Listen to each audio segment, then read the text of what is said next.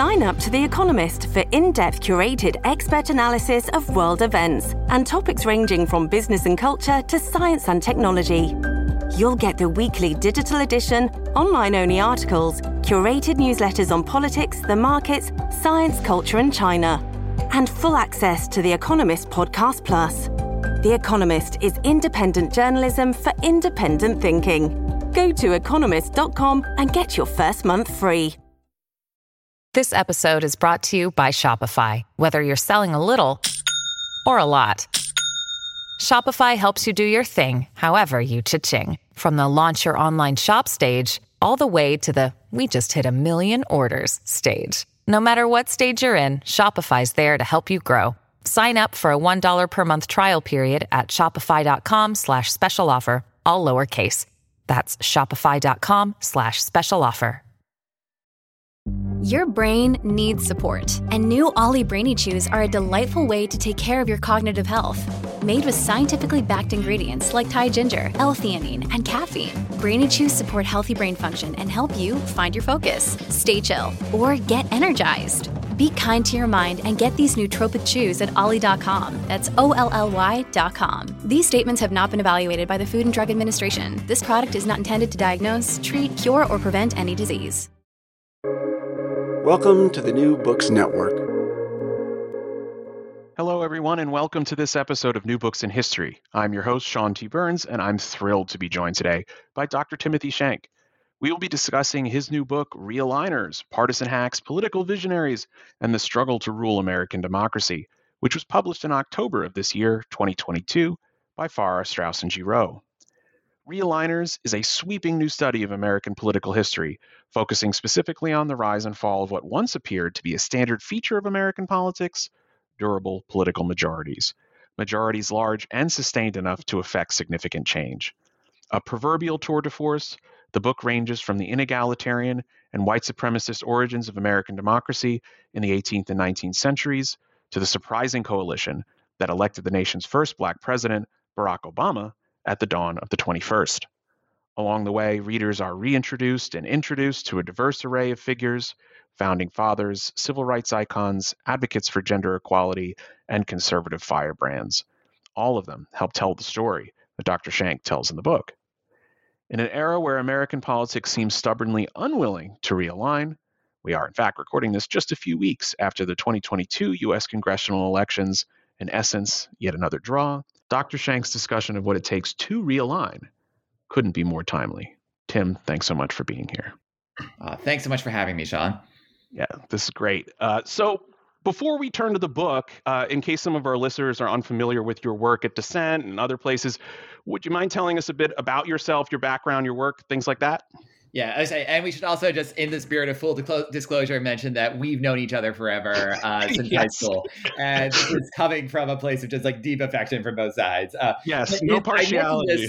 partly because uh, Sean, you know uh, from seeing me in high school that my sort of origin story as a historian was I was just even back in the day, uh, just a huge Richard Hofstadter dork, and mm-hmm. I was drawn then and still am to the model of history that Hofstadter was such a brilliant example of, which in my mind I've come to think of as think like a social scientist and write like a novelist, or at least that's the ideal that you're aspiring to, while also trying to engage with the present, not in the sense that you go to history to answer present concerns or that your concerns in the moment shape directly how you view the past. Rather, you look around the world as it is some questions occur to you and with those questions in mind then you leap into the past and you try and come out with something that's useful for the moment while also and it will be useful because it reflects really high scholarly standards and to the greatest extent possible a sort of freedom from the sort of dogmatic restraints of the moment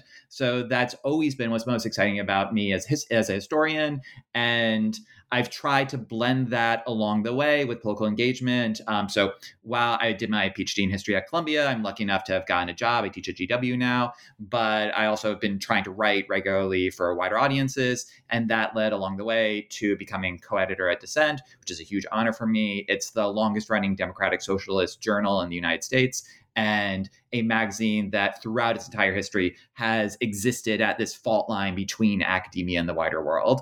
And having and I'm just like grown up with that as an aspiration and just immersing myself intellectually with those types of works. It's, as I mentioned, it's the ideal that we're always like failing to uphold in practice, but it's the one that keeps me going today.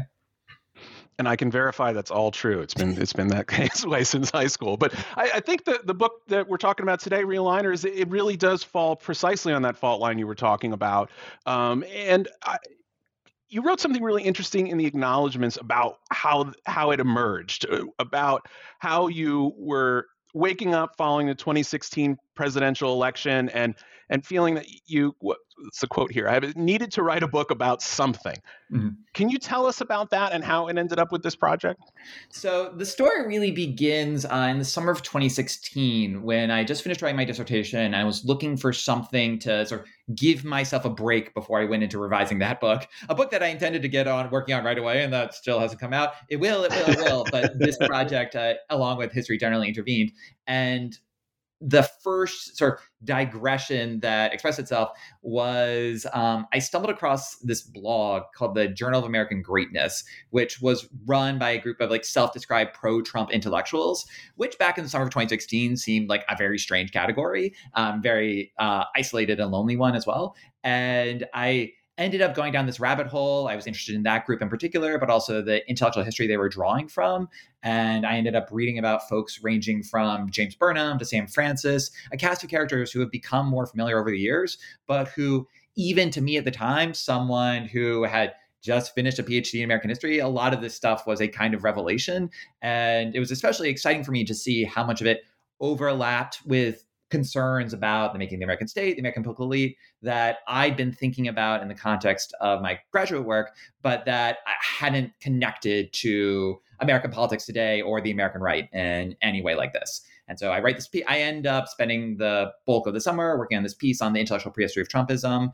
And I just felt like that there was maybe a book in here somewhere about the American political elite. Um, I talked to an agent at the time, and he's like, "Yeah, you know, like the piece is good, but will anyone care when Hillary's elected president?" And I was like, "That's an excellent point. Okay, back in the closet it goes." But then wake up the morning after the election, and I feel like, okay, something shocking has happened here, and lots of people are going to be writing about this. I want to be one of them. And the initial impulse was a sense that if Trump's election shows nothing else, it proves that the boundaries of American politics are wider than we had thought. And I felt like some sort of big picture reckoning with the road that made that, if it didn't lead directly to Trump, at least at least made that particular de- destination possible. That that was worthwhile. But over time, I came to think for several reasons that this wasn't enough to justify the book. One is that, okay, why boundaries? Like, that's a broad theme, but you need something more specific.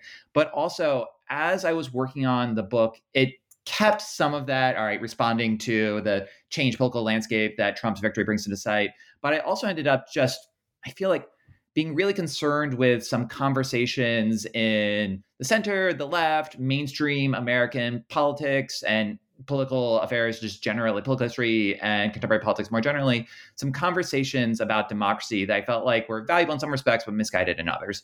And the two that loomed especially large for me were what you could think of as the crisis of democracy industrial complex. So some books are really really fantastic in this category some books not so fantastic but generally the body of scholarship that's emerged that talks about the importance of norms about institutions the threat that's posed by right-wing right-wing populism that one body of work existed and i felt like it was met by a left critique that said like listen yes norms and institutions like those matter but what we really want to focus on are transforming the norms transforming the institutions not just defending them from right-wing populist assaults. And i felt like a point that was missing in both of those conversations was the question of like okay if we're talking about democracy what does this actually mean? I think it means trying to build majorities behind a common agenda. And when i was going back to this initial concern about both the boundaries of American politics, but also the particular role played by the American political elite, I realized that the talent, the skill, the power that really characterizes the political elite and a modern representative democracy. It is this ability to forge coalitions, binding together millions of people, even if only for a moment, behind a single cause, a single candidate, a single party. And that this is a defining fact of democracy as a system. And for anyone who looks at the world today and wants to change it at scale in the way you can using the power of the American state, I think that this is, for all its flaws, the best strategy that we have. So, that's a long answer to this question of how the book ends up taking the shape that it does is focus on majority making is that I came to think that this was a subject that was essential to understanding how we got to where we are today politically, also important for thinking how we might get out of the present condition, and one that, for a variety of reasons, I didn't think that historians in particular, and really academics generally, had treated with the rigor that it deserved. That's great. Yeah. So this this leads me to something that Eh, well, I mean, you said it there. You're you're you're you're talking a bit about how the left thinks about democracy, how the left thinks about bringing positive change, uh, and it's not that the, the book is particularly burdened by theoretical discussions. It's extremely approachable, but it's making some some real theoretical interventions, right? I mean, towards the end of the book, I kept thinking over and over again of, of Stuart Hall and the Great Moving Right show um, about how assumptions we tend to see on the left uh, about how class politics is going to manifest itself in the voting booth don't always work out that way. A- am I right in seeing some of that critique here? Oh, absolutely. And Hall was someone who I had read in grad school and liked at the time, but then really I actually came back to him when I'd finished a draft of the book and was thinking about ways to reshape it. And there's in particular a collection that was put out by Verso in gosh, um, sometime semi recently and it's called I think the Long Hard Road to Renewal, and it's a collection of pieces from Hall written basically over the course of I think like the 60s into the maybe early 2000s, uh, and it's his running commentary on British politics in particular, where the Great Moving Right show is it's a signal essay, but it's part of a broader analysis. And. Mm-hmm. reading that book, it was just this fantastic moment where I felt like having gone through my own journey in writing realigners, that Hall was someone who I felt like expressed so much of where I had landed and had insights I feel like still decades later hadn't been fully incorporated on the left. And one of them, I'm sad to say, so the book begins with this fantastic introduction where he argues, among other things, that uh, sort of in line with what you're just saying, that political analysis on the left is, in Hall's words, pitifully thin.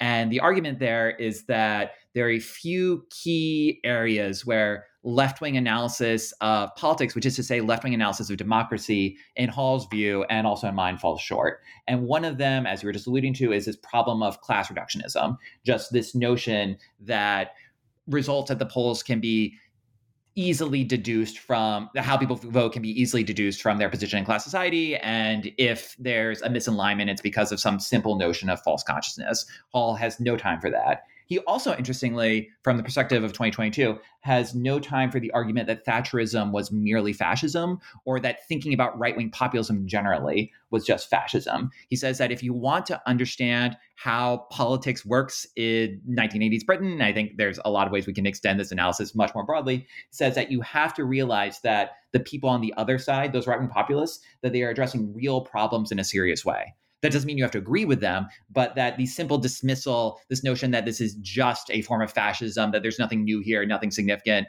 that's misguided. And Hall also goes on to ex- insist, which I think is, again, very important for today's perspective, that you can't think about left and right in isolation. If you want to think about the challenges faced by the left and also the success of the right, you have to bring them together in a single framework. And that's something that's very much on my mind when I was writing the book. And then, sort of capping it all off, was this argument about democracy. And the way I think of it is Hall's argument was that there's no single majority out there waiting to be made at any given moment. When you're trying to put together an electoral coalition, it's not as if you are assembling a jigsaw puzzle. It's a lot more like you're playing with Legos, where you have these blocks and you can put them together in there's you can't do infinitely different things with your Lego collection, but you can make a bunch of different models. And the key is to understand both the constraints that are limiting the capacity to make a certain type of majority at a certain time, but also the room for maneuver within that. And just this combination of factors about pushing the left not to fall into economic reductionism. And I would say less significant in Hall's time, but important for ours, I would say also racial reductionism and sort of monocausal explanations of any kind, encouraging leftists to take the right seriously and to think about the right and left not in isolation but together, and then stepping back just to reckon ruthlessly with history as it actually plays out, which includes being aware of the capacity for building different types of coalitions that Legos versus jigsaw muzzle, the jigsaw puzzle approach to politics.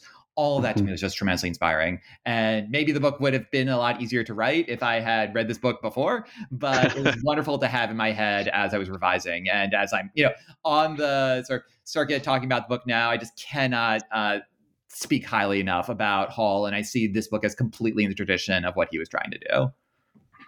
Wonderful. Yeah, and, and Duke University Press has been reissuing a lot of his writings recently, so it's a lot of that stuff is uh, is available uh, in convenient form that it might not have been before. But uh, yeah, but going, I just to jump in though, yeah. I will say that uh, having, among other things, at, at Dissent edited a review of that collected series and paid some mm-hmm. attention to the way um, it's been received.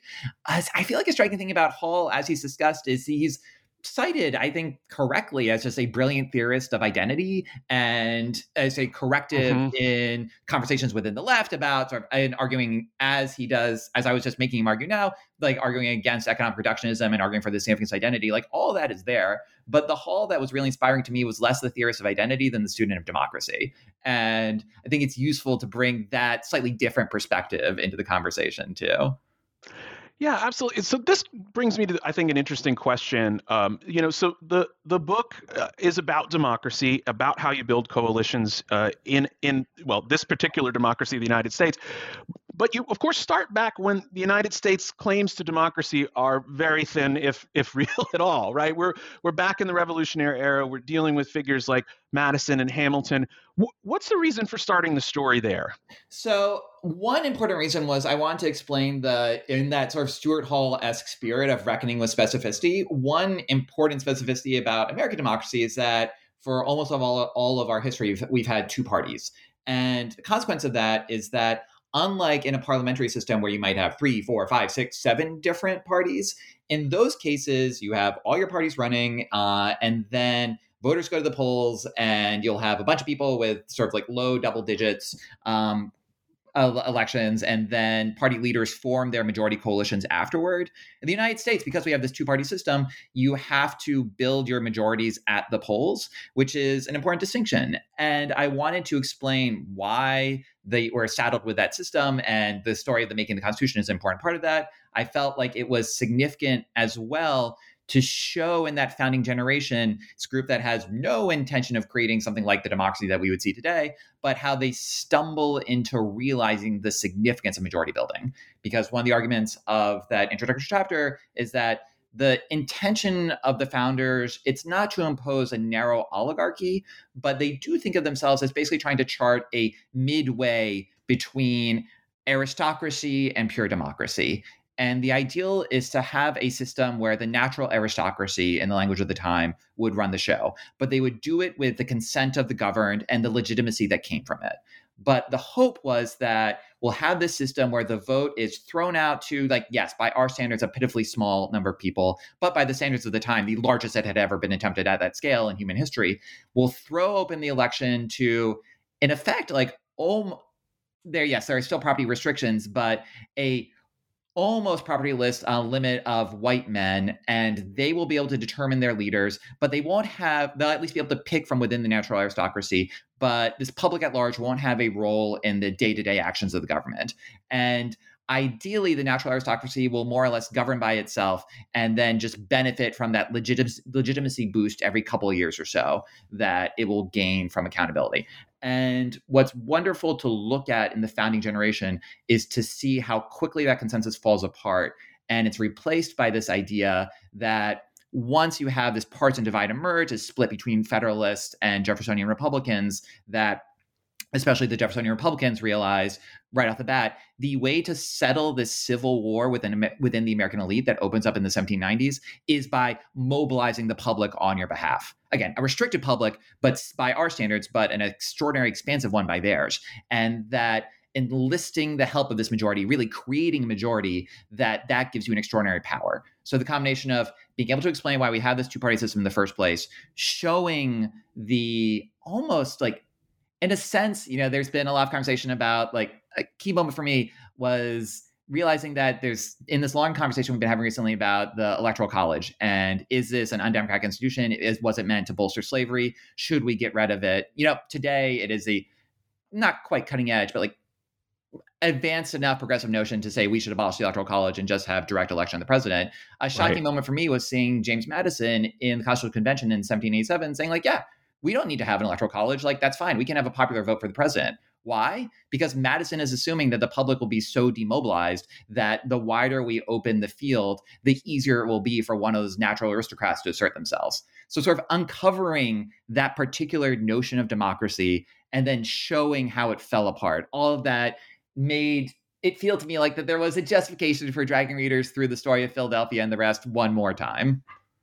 Well, it's a very engaging version of it. I, I enjoyed it, but I think that's really important because although the electorate has expanded now, obviously, you're right in pointing out we still have this system where there once you're there's there's two sides. There's the people for whom you have to turn to justify rule and then there's the group that does the ruling. And that group that does the ruling is relatively insulated except that they in order to win victories within that group they have to reach outside to that electorate for justification this is you quote it's a fascinating petition from uh, from uh, Virginia in the what I think 18th century if I remember correctly yeah, the bright golden when they're like yeah, trying to come up with their own post revolution post monarchy government Right. Yeah. So this bright golden line between the rulers and the ruled. And uh, as I was reading this and, and thinking about the, the, contemporary moment, you know, again, uh, in advance of the elections and Donald Trump and his sort of perpetual outsider status. Is is this part of the reason why we have this this fascination and constant power in outsider candidates in American history? Yeah, I think it gets to the character of the system with this sort of halfway house it occupies between aristocracy and pure democracy, which I think leaves the notion of the desire for sort of like a pure representative of the people and really a system where we get to govern ourselves. That that's almost like a phantom limb in the body politic, right? We want it to be there, even though we know intellectually that it'll never actually happen. And I think that the recurring appeal of the populist outsider is another way that that desire for just direct control for ourselves, uh, the desire for direct control over our own lives, that's one way it expresses itself, along with just the perennial case that the sort of structure of American life is inevitably going to be unsatisfactory in any number of ways, and that it's always easier to criticize from the outside. Therefore, the person who has the benefit of not being accountable in any particular way for the system as it is gets to say, you know, just put me in charge and things will be easier. That sort of story of a constant triumph of hope of over experience is also there. Yeah, it's, it's sort of this perpetual structural complaint people don't even always realize they're making, right? Yeah, it, it, each generation will discover it in in like a new way. And it'll feel so fresh and vital to you at the time, and then you'll have the. This is us having the conversation of the like early middle aged thirty uh, somethings. Right. Like, oh shit, the stuff that we thought was significant historic at the moment, we're starting to see it coming around again. That's it, it's comforting in a way, but also quite bleak in another. Right, right, right. So th- this makes me immediately think I'm, I'm, in Tennessee, so he's sort of always on our minds down here. Of the fir- maybe the first great outsider, Jackson, right? Mm-hmm. Um, and and he, if if certainly the disputes between uh, the Democratic Republicans and the Federalists revealed to the, Madison and his fellows uh, elites that there there wasn't this comedy amongst elites that they could expect to have happen. You know, they they realized that uh, there was going to be division but they really get the message.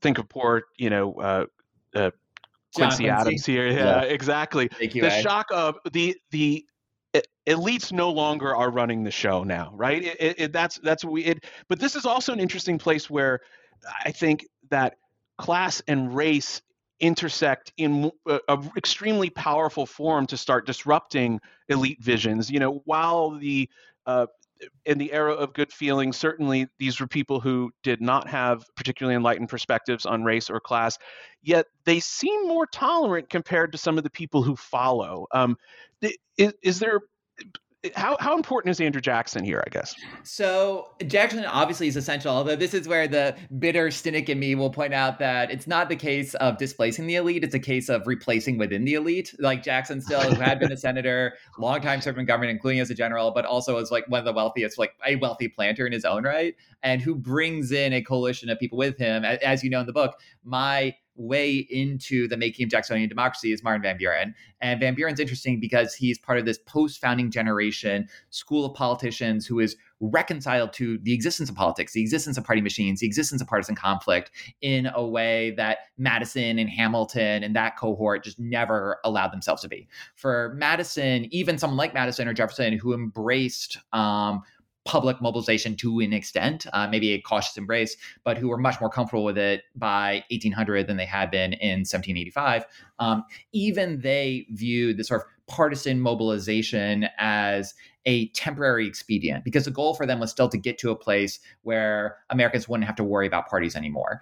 Van Buren is comes out of New York. Um, he is completely reconciled to the idea of a permanent partisan establishment because he believes that this is where there's sort of, he's a bridge between, among other things, Jefferson and Jackson. He thinks that in order to hold off the threat of a moneyed Hamiltonian aristocracy reasserting itself, the people need an organizational representative. And he sees the Democratic Party as the way, his Democratic Party as the way of battling the influence of money. And that this, while himself, of course, in the way of elites and populist elites, ending up doing quite well for himself anyway. But what's striking about Van Buren is that he provides this sort of representation. He's one of those people who sees in the 1820s a capacity for building a national majority. And his vision is of a national majority essentially anchored between New York and Virginia. So it has to be a north south coalition where, mm-hmm. because of the nature of that division, questions about slavery will be, will be pushed to the side because that can always threaten the alliance.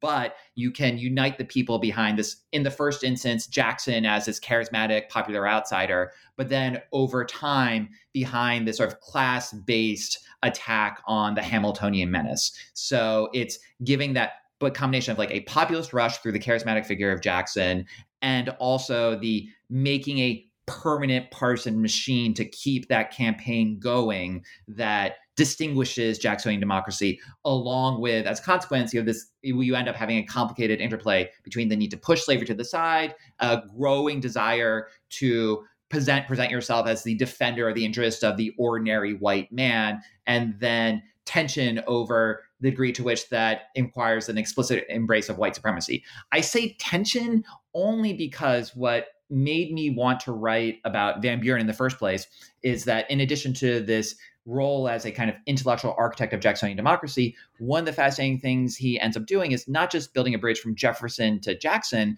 but from Jackson to Abraham Lincoln. And I say that because after Jackson serves as president two terms, after Van Buren serves as president for one term, he's out of power for a while, stays out of power for the rest of his life, but tries to get back in by running in 1848 as the presidential nominee of the Free Soil Party. Like largely forgotten today, except by free, except by scholars. Um, right. the Free Soil Party is a crucial moment toward mainstreaming political abolitionism in the United States to saying that we there's a possibility that we can build a northern free state majority that could provide a democratic solution to the problem of slavery. Now, Van Buren himself is far from a full-blown convert to the cause of abolitionism, but a collection of sincere abolitionists, including Frederick Douglass, who will support Martin Van Buren in 1848, but not quite be able to stomach supporting Abraham Lincoln in 1860, does see that campaign as worthwhile. So, what I wanted to do with the Van Buren chapter was both show the emergence of this Jacksonian coalition, pay attention to the way in which it explicitly foregrounded those questions of white supremacy,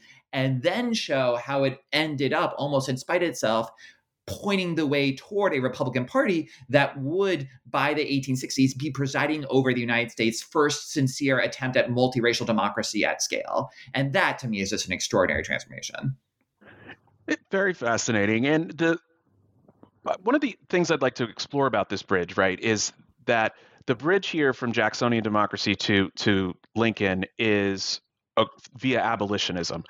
But of course, the Free Soil Party does not succeed electorally, um, and we the sort of abolitionism as to such a degree that it ends up in, in American politics, free soil politics certainly, it, it only becomes successful with Republicans in part, at least it seems from from you know what you're drawing out here, because they're also able to not just attack the slave power, but they're able to position themselves as opponents to the money power, and that would then tie it back to Jackson in another way as well, right? That they're they're in order to be able to get in to the inside of the elite, you have to be able to to frame yourself as outside of it regardless of your own personal income, but that you're you're saying there's something wrong with the distribution of wealth in the country. So that's a piece of the puzzle, but I wouldn't lean too far into it because you have to look at the particular problem that's facing what will be Republicans by the 1850s is that they have to build a as I was saying a northern free state majority. That means mm-hmm. getting ex Democrats and ex Whigs on your side. So that means that you have to have a message that can appeal to those ex Democrats who are used to denouncing the money power and who'll be drawn by that and who like this, who can be brought into the camp by these denunciations of the slave power. But if you want to appeal to ex Whigs, including among them Abraham Lincoln, who had never really gotten to those attacks on the money power, you need something that speaks to them as well. And what I wanted to do was, and this is sort of my realigner for this discussion, is Charles Sumner, who's a fascinating figure because he had basically come into politics. He had some Whiggish sympathies, but he had been willing to ally with um, Democrats as well. Basically, his entire political career, unusually for the time, is slavery oriented, or rather, driven by the idea that the United States needed to crush not just slavery, but white supremacy. He says mm-hmm. that, in so many words, that he will not rest until the word white is driven from the statute books of the country. He is an example, among other things, of the American political tradition in the 19th century being pushed to the outmost limit in terms of racial equality that was thinkable at the time. And with Sumner, he's someone who, in a sense, is almost willing to take any, he recognizes that if his side is going to win, there has to be a majority behind it. The majority that he sees is this Northern Free State coalition, and he's willing to do whatever it takes to abolish that, to destroy that old two party system, and to bring those ex Democrats and ex Republicans together in this campaign against the slave power, which he believes is the central cause of his time. And by telling this story, I wanted to draw upon just a fin- what, to my mind, is one of the most exciting bodies of scholarship that's emerged in the last few years, which is this new attention to the radicalism of the early Republican Party. A story that you can see in the work of historians like Manisha Sinha or Matt Karp. It's just really, really wonderful stuff. And I think with Sumner, who's regarded as this extreme fringe figure by many folks, especially in the South, in the United States in the 1850s, you can see that story but following his career, not just from the triumph of 1860 or even the end of slavery, the even greater achievement by 1865, but the thing about Sumner is that he also lives into Reconstruction. And that what you can see through him is not just a story of that democratic achievement, but why by the 1870s, the once radical promise of the Republican Party, including Republican Party that, as Matt Karp, among others, has just alluded to, is like, yes, had was able to speak in this language of an assault attack on the money power, and also by the 1860s, an embrace of multiracial democracy, at least for crucial figures, how that radical project ends up dead ending by the end of the 1870s in the sort of the twin nightmares of the Gilded, Gilded Age plutocracy, more or less, and Jim Crow. And reckoning with that dilemma seemed to me a project that in our own time when we're trying to figure out both like sort of the problems of the American political tradition and also its limits, like that seemed really important. Yeah, I I found the the section on Sumner restoring his radicalism, or at least restoring it in my mind. I could say what I how much I remembered from uh, my uh, exams in graduate school, but it, he it really was powerful to see it, but then also to see how swift that decline was. I mean, this this is a much commented upon thing, but the the decline in the radicalism of the Republican Party in the Reconstruction era is still breathtaking to behold. It, it, it is in your narrative here, I found.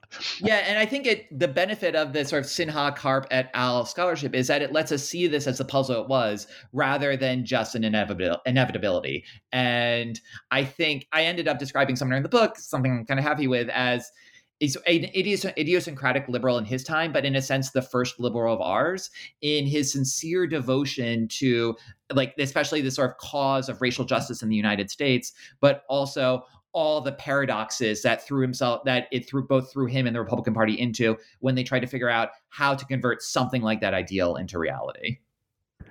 Yeah, and this leads us to uh, again to the latter part of the 19th century, to the Gilded Age, and and uh, your point about liberalism, I think, is interesting here because we see the rise of an American sort of form of Tory democracy with the re- the Republicans post Reconstruction, right? Would that be a fair way to say it? No, almost. I want to almost say that that's is post reconstruction yes but more in the 1890s sense than mm-hmm. in the 1870s 18 more in the 1890s than in the 1870s and 1880s because my read at least on this gilded age period is of an attempt more or less to keep refighting the civil war and some other cultural wars especially around protestants protestants and catholics and there's continued variations on the just the geographical divide between north and south so that it you don't get a sort of serious intellectual innovation that including explicitly grapples with the question of industrial capitalism which is where i think sort of the american version of toryism will become really relevant i think mm-hmm. that the combination of the waning of the significance of those civil war era loyalties at least outside the south mm-hmm. combined mm-hmm. with a sort of the continuing erosion and eventual all essentially destruction of black political participation in the south and then the increasing salience of economic divisions in the age of Rockefeller and Carnegie. All of that, I think, comes to a crisis point in the 1890s. And that's really the period when it requires some degree of intellectual innovation along lines of American Toryism rather than just continuing to refight the Civil War. So, what does that intellectual innovation look like there? What what, what stood out to you? So, to me, what's shocking about the period, uh, and this is 1890s period that's very familiar in American political history, chiefly um, in scholarship that takes on the question of the rise and fall of populism. Right, mm-hmm. there's libraries of books that have taken on the question of how did this People's Party, which at its most ambitious was devoted to this idea of creating a unified expression, political expression, a voice for the working class during a period when class conflict in the United States is as violent and as ferocious as anywhere in the industrialized world. You know, how does that promise of the People's Party and populism almost that they could do for industrial capitalism what Republicans had been able, been able to do in the era of slavery be this transformative force that overturns the two parties and forces the American political system to confront an issue that it had marginalized for too long how did the mm-hmm. populace mm-hmm. fail? And there are a number of fantastic books in that tradition. So many that I didn't even seriously consider t- trying to take this question off for myself just because I couldn't see how I could say anything new. But what I did feel like was worth commenting on, and this gets to the point about American Toryism, was well, what if you accept that the story wasn't just about the populace failing, but about Republicans in particular succeeding? And I say that because by the end of the 1890s, Republicans have mm. formed a multiracial, cross class coalition with deep roots in the working class. It's not a working class party in the way that Democrats will be in the era of the New Deal, but it is right. a party that, among other things, is capable of carrying nine of the ten nine of the ten most populous cities in the country in 1896 that seems to me a striking achievement. Striking because what Republicans end up doing in this period is proving that it is possible to reconcile mass democracy with industrial capitalism, a question that is of a lot of significance, not just in the United States, but around the world, especially if you're looking across the pond in Europe in the 1890s, countries like Germany and France, which are struggling with robust socialist movements well, getting back to the you know, the old chestnut, why is there no socialism in the United States? One mm-hmm. question is not just about this failure of populism, but also about the success of Republicans at building a majority in 1896 that will last more or less without interruption into the Great Depression. So right, incredibly how, durable. The last thing, just to really nail this home, how this happens in 1896, which is coming in the middle, it's near the endish period, but after years of a brutal economic downturn that kicks off in 1893, how this majority in favor of capitalism that transforms the Republican Party from the Sumner party of freedom, of, of abolitionism, and Republicans in this period become the party of business, and then turn that into an electoral majority in sort of the teeth of a vicious economic downturn to me, that seemed again just like a question that was really worth answering, not just to, as an excuse to look at the ways that the populists fell apart, but what Republicans had to do right. And this is where this idea of American Toryism uh, providing a democratic response that can build this build majority consent behind industrial capitalism well, if you're someone who looks around the world today and sees a lot of capitalist countries with the without a robust socialist movement in charge, this is a question that's relevant not just for understanding American history, but really global history after the 1890s.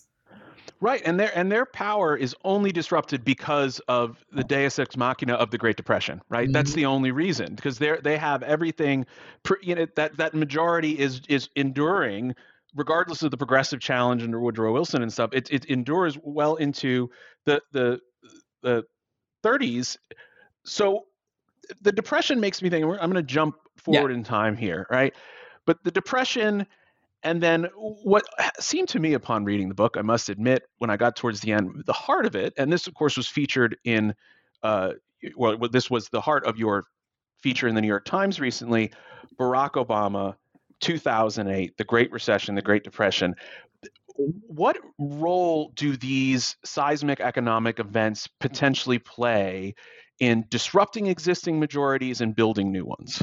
All right. So the way I want to frame this is let's look at the, the majority that emerges under the New Deal and lasts from the 1930s into the 1960s behind the Democratic Party. What's mm-hmm. remarkable about that coalition by American standards is that it is a time when the electorate is divided more or less along economic lines, where the less money you have, the more likely you are to vote for Democrats. The more money you have, the more likely you are to vote for Republicans. This might seem like a, especially from a Marxist perspective, which are a left perspective, which we were alluding to earlier, mm-hmm. like the way that politics should be. But in fact, oh, you what even a cursory glance or at American political history or the rather more extensive glance at a provider realigners, what it shows you is that no, this is a departure from the norm. That the standard for American political coalitions is for them to be divided along economic, cultural, just a whole helter skelter, crazy quilt line of divisions. So the 30s into the 60s stands out as a moment when politics is divided along economic lines, roughly, and where that working to middle class coalition reliably puts Democrats in power. Not all the time, not universally,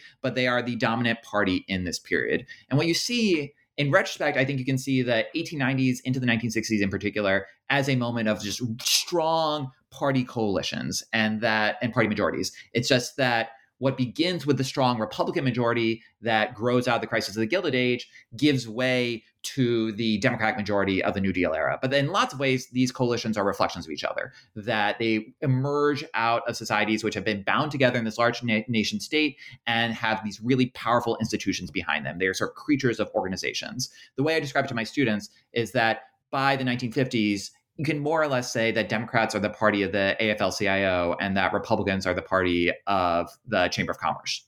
Mm-hmm. What happens over the next 70 years is you see the breakdown of both that Democratic majority and of that institutional organizational structure that to varying degrees had underpinned both the Republican majority of the 1890s to the 1930s and the New Deal coalition that replaces it after the, during the Great Depression. And what you see is that no longer does it make sense quite to say that Republicans are the party of Chamber of Commerce and Democrats are the AFL-CIO, but rather that Democrats are the party of MSNBC and Republicans are the party of Fox News. And there's connections between those two, certainly, but that you have to think about the ways, not just that in order to understand, say, the Democrats, not just the way that Democrats are building on this longer historical tradition and Republicans in there. So it's Democrats going back within their party over centuries, Republicans over a similarly extended period of time. But you have to understand the ways in which the parties are mirrors of each other at any given moment. And in particular, how both are transformed by the emergence of coalitions that are divided rather along, than along those lines of economics, which loom so large, so significantly in the 1930s, how they end up reflecting a kind of combination of ideological and identity based divisions so that Republicans become the party of conservatives, Democrats become the party of liberals, but that the meaning of conservatism and liberalism also change during these periods, partly to reflect the coalitions that emerge. So that, among other things, you have the creation of a type of right wing populism that turns out to be an extraordinarily potent force at the polls in a way that you end ends up producing sort of majority reliable majorities for Republicans, at least at the presidential level, from Nixon to Reagan, kind of into the Bush years, and then even today in its diminished state in the form of Trump is still capable of do it turning in a strong enough performance that democratic dreams of a second new deal have been reliably thwarted among other reasons because of the failure to build up a new new deal coalition of their own. This is where I, I want to bring in Phyllis Schlafly, who you, you spend a, a good bit of time with, and she shows, despite the fact that she is certainly a a, you can trace this right wing populism back to the 1950s through her. But she, in a way, becomes more radical over time, doesn't she? So, what I loved about the Schlafly chapter, which was just for me, honestly, by the way, for me, the book really clicked when I realized that there were just so much more similarities, at least from my perspective, between someone like Charles Sumner and Phyllis Schlafly than I mm. would have thought about going to the book. There's sort of different visions of Republican majority building across the century. To me, that came into focus because I ended up seeing Schlafly, who I think today is remembered not insanely as sort of she's significant because she was the face of the anti-feminist backlash in the 1970s, the crusader right. against equal rights amendment, and someone who isn't this kind of crazy ended up campaigning for Donald Trump in 2016 what I realized when I dug into her archive was that for Schlafly, the campaign against the ERA and against feminism generally was just one chapter in a larger career that was devoted, as she saw it, to building a new Republican majority rooted, as she would describe it, in the grassroots, taking on a battle against the Kingmakers. And the Kingmakers, for her, it's a group that she describes in the 1950s, early 1960s as a liberal, bipartisan elite that has Roosevelt Democrats on one side and Nelson Rockefeller Republicans on the other. And this campaign to provide a voice for a grassroots movement that, in her eyes, is almost this kind of fusion of Robert Taft and Joe McCarthy. That ends mm. up providing, providing a bridge across the and it's another one of the bridges, sort of at least a line of descent from this 1950s moment, that party of Robert Taft and Joe McCarthy, down to 2016, where she sees Donald Trump as the latest vehicle for this long running ambition, this sort of fusion of majoritarian politics with a transformative agenda to reshape American democracy, American life um, more generally, so that Trump ends up becoming an inheritor of this much larger tradition, which includes, by the way, even just some, to me, incredibly striking stuff like seeing Schlafly in the early 1990s in full Pat Buchanan mode, essentially outlining the platform of Trumpism some uh, like some 25 years before Trump takes the stage at the Republican National Convention to condemn uh, a out of touch ruling elite that's wrong on borders, wrong on crime, wrong right. on globalism, and all the rest. So to see this sort of Schlafly not just as a key figure of anti-feminism, but really almost as the like founding godmother of American Trumpism. That was just a revelation. But of course, that all seemed exhausted in at the end of 2008, right? Like this whole idea that there was, I, I, I mean, I remember professors in graduate school giving lectures talking about the rise of a conservative era after the New Deal that had now finally ended with the election of Barack Obama as president of the United States. And I remember in your book, I forget which senator it was, but there's a Republican senator who's at the inauguration who's sitting there and he's looking out at the, the huge crowds for the inaugural address and he goes, Boy, we are in real trouble for a long time. Uh, it's a little more colorful than that. But, yeah. you know, so it looked like it was dead, but then it came back. Why? What happened here? Yeah, this is part of me where, as a person of the left, I'm horrified, and as a historian, I'm absolutely fascinated. And right. just, it's great to see that every time we want to call an end to the game, it finds a way to keep on going. So this is where I felt like I had to do the Obama chapter, uh, which might be, you know reflecting on it retrospectively, I was like, oh man, like more words have been written about Barack Obama than probably any other human in history, with the probable exception of Donald Trump. So, like, what makes you think you could possibly have anything useful to say here? And partly it was because, as I talked about in the Times piece, that section on Obama has my single favorite research find of the book, which is this unpublished, oh, yeah. uh, like book length manuscript that Barack Obama co wrote with his closest friend at Harvard Law School back in the early 1890s, sorry, back in the early 1990s, uh, outlining outlining his program for transforming American politics, a sort of playbook for remaking the Democratic Party in American life more generally, but also that in this goes back to the spirit of Stuart Hall. If we want to understand how he got to now, we can't just look at the right. We have to think about the right and left in conversation with each other, hold them within the same analytic frame, and then look at the ways where, among other things, in retrospect, you can see how that Obama coalition, won it wasn't quite what it was described to be at the time. Uh, Nate Cohn at the New York Times has done great work. Look it, for just for the public, explaining that this notion that Obama was elected solely because his coalition of the ascendant, uh, basically a union between college-educated white people, African Americans, and a rising, more diverse, especially more Hispanic electorate, that this more or less condemned Republicans to demographic oblivion. What that overlooks is the fact that circa as into 2012 uh, brought the sort of single largest demographic cohort in Obama's coalition was white people without a college degree. You know, Obama consistently shellacked in the South with Southern white voters, but does well, better than John Kerry with white voters in the North, and then including working class white voters in 2008 and 2012. Really, really significant part of the coalition, about 30 40% of that Obama majority in 2012. More than African Americans, more than young people, more than Hispanics. So telling that story, or at least having a sense that because of this manuscript about the from Obama that I have a sense of what he wanted to accomplish. And we now know that the Obama coalition wasn't quite what we thought it was circa 2008 to 2012, that this allows us to have a different perspective on how exactly Obama ended up clearing the path that led to Trump. To me, that ended up justifying a chapter that could just be dismissed as yet another attempt to say something about one of the most famous people in the world. Do you think that that perspective um, undermines the sort of uh, J.D. Vance style argument about where the Trump voters came from? I mean, you're absolutely right. We look at the, this this no college degree white voter, and of course, we've seen uh, lots of studies showing us about how the Democrats have become the party of of uh, the wealthy, so to speak, or at least the highly educated. Um, what does this tell us about?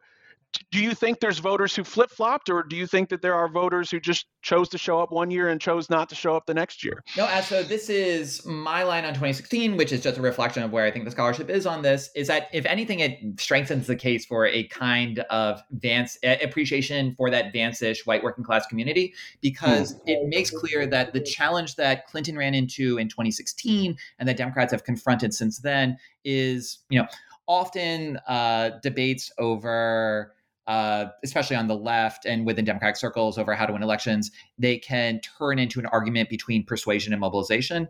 Is the idea that we need to reach out to voters who could be potent, who have supported Republicans in the past, whether that's Mitt Romney or Donald Trump? Is it these sort of affluent suburbanites who we can bring over who like Mitt Romney but are disgusted by where the Republican Party's gone? Do we need to court them, or do we need to try to win back those J.D. Vance style Obama Trump voters?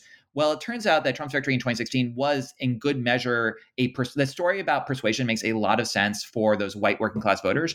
There were a mm. lot of Obama Trump voters; they fell into that category, and it raises the question of how someone could support Barack Obama in 2012 and then f- flip to Donald Trump in 2016. Question I'm happy right. to talk about more, but that the challenge that Hillary Clinton in, ran into wasn't just about this sort of mass the collapse of support with white working class voters it was also a failure to mobilize african american voters to the same degree that barack obama had now, this is to some extent understandable. You're only going to get the first black president who also happens to be one of the most effective politicians of his generation once. So it's not shocking that black voters wouldn't turn out in the same numbers for Clinton as they did mm-hmm. for Obama. It's also worth noting that she did they she received more votes from that community in 2016 than John Kerry had done in 2004. So she's doing better there. But the problem is it just wasn't at the numbers that Obama had led Democrats to believe that they could count on coming down the road.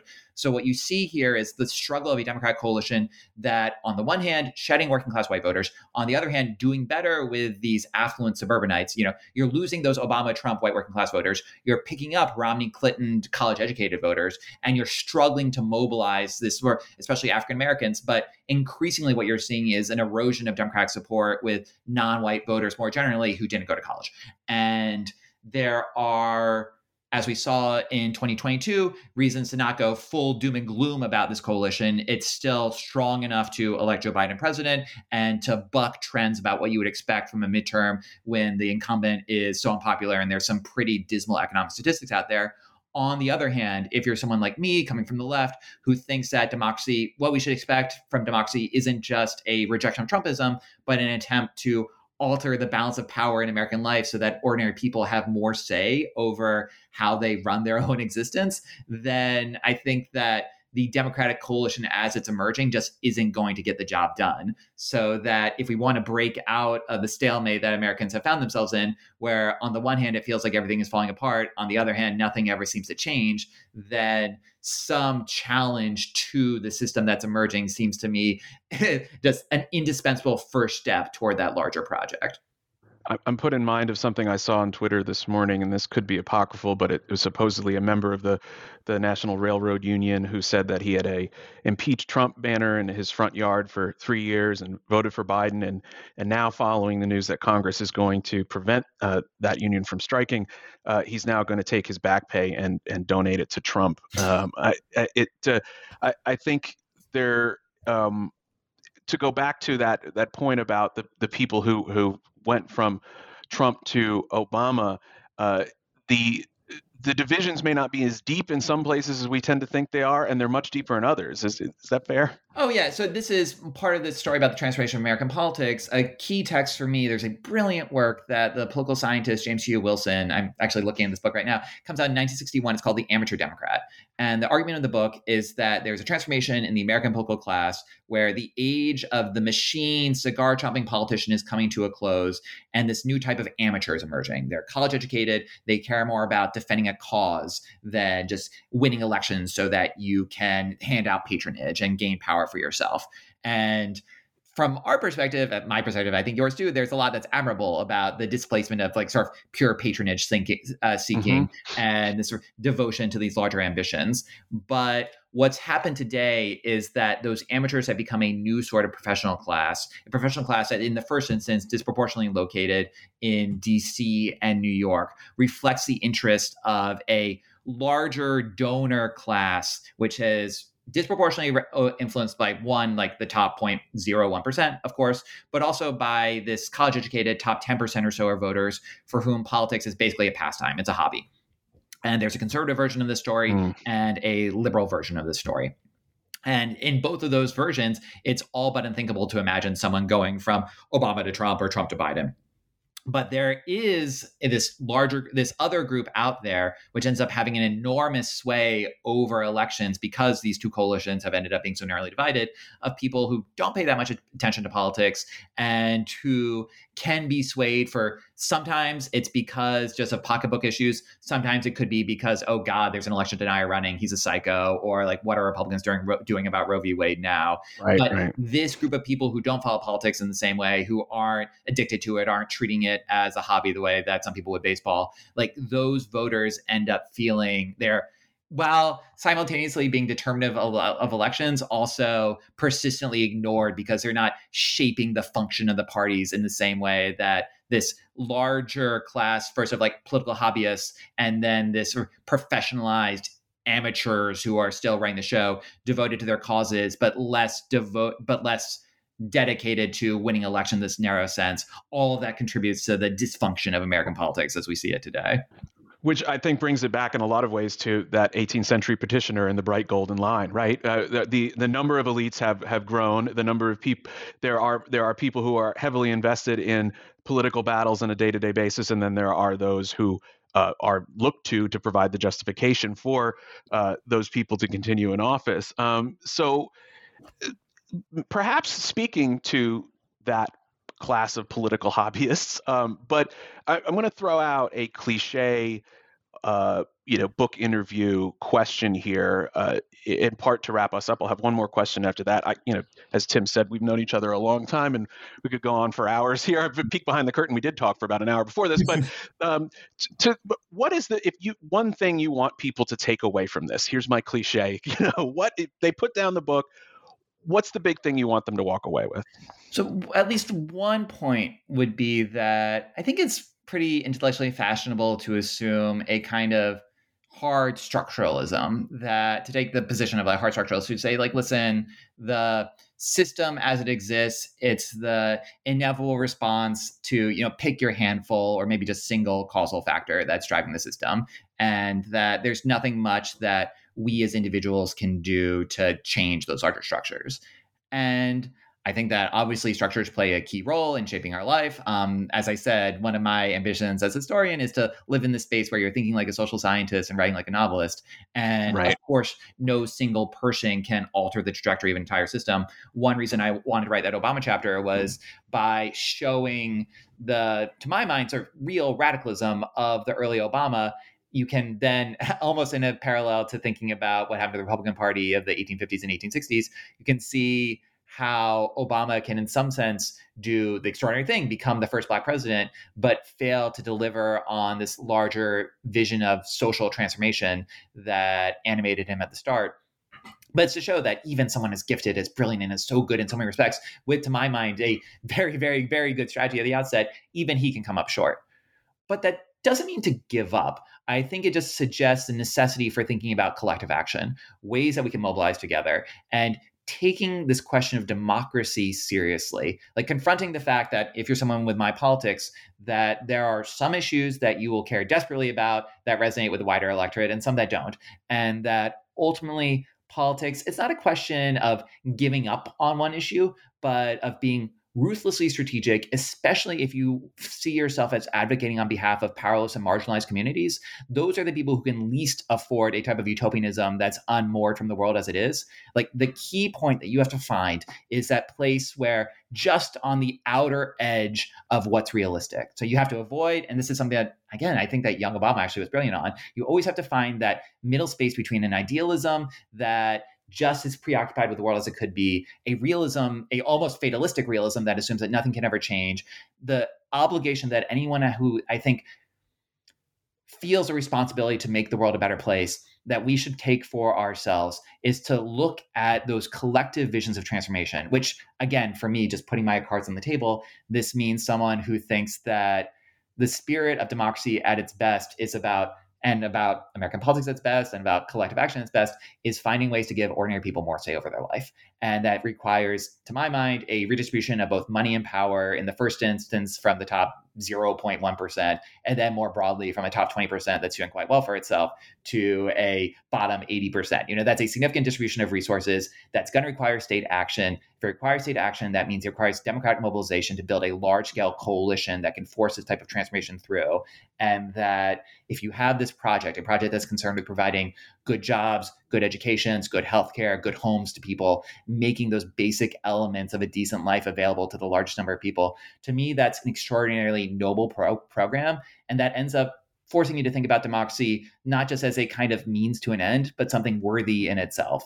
And that's not anything I would have said when I started writing this book, but it's something I came to believe really passionately over the course of writing it. So at least if I can persuade you to take that argument seriously for a while, I'll feel like I've done my job certainly persuaded me. Um, and uh, as I said at the top, I think, uh, if nothing else, the continued stasis in American politics indicates that we need to be engaging with these sorts of questions in the way you do here. So, uh, obviously, I encourage everybody to read the book, read the Times piece, uh, read you in dissent. Uh, but I'll leave you with one thing I, I like to ask at the end here. What are you working on now?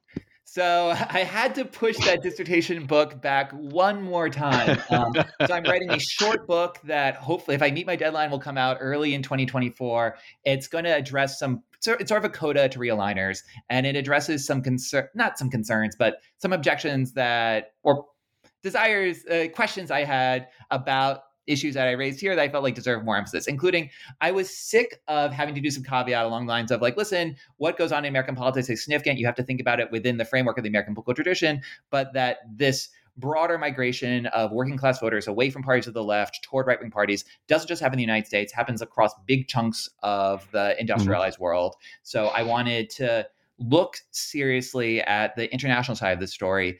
And I also wanted to take a deeper dive into as you know in the book i tell as you know from me in the book uh, when i get to the sort of recent political history there's that chapter on schlafly there's a chapter on obama so a rise of the right and then, then the making of this obama coalition in response to it or in conversation with it the piece that's missing is what did left-wing parties do during that sort of reign of Schlafly period? So this hmm. sort of 1968 to 2008, and this is a period where a lot of those shifts that become so present today are already well underway. Like 1968 is really like the shotgun for this. And so I wanted to tell a story that looked at the transformation of these, especially left wing coalitions, not just in the United States, but around the world, and that zeroed in on this sort of pre that tied the Obama era narrative to this earlier conversation. So I'm writing a short book that tries to, by looking at a sort of handful of political consultants who are coming of age in the United States in the early 1960s, and then shaping Democratic campaigns in the 1980s, and then end up because American political consulting becomes a globalized industry by the 18, by the 1990s, they end up helping run campaigns in countries running from South Africa to Israel to the UK oh, wow. to Germany to South Korea, you name it, uh, and then following that story through the Obama years. So addressing in a sort of a bit more rigorous way because these are people who their full-time job is winning elections and it's zeroing in on this period, which I discussed but don't focus on directly, and then globalizing the story. Hopefully, that will be coming to bookstores uh, sometime early in 2024. yeah, yeah the, the, an apology to the editors right now, right? Well, Tim, this has been an absolute pleasure. Uh, thanks so much for the opportunity. Uh, I uh, hope you enjoyed it. Uh, thanks so much for having me. It was a blast. All right, everyone. Thanks so much. Take care.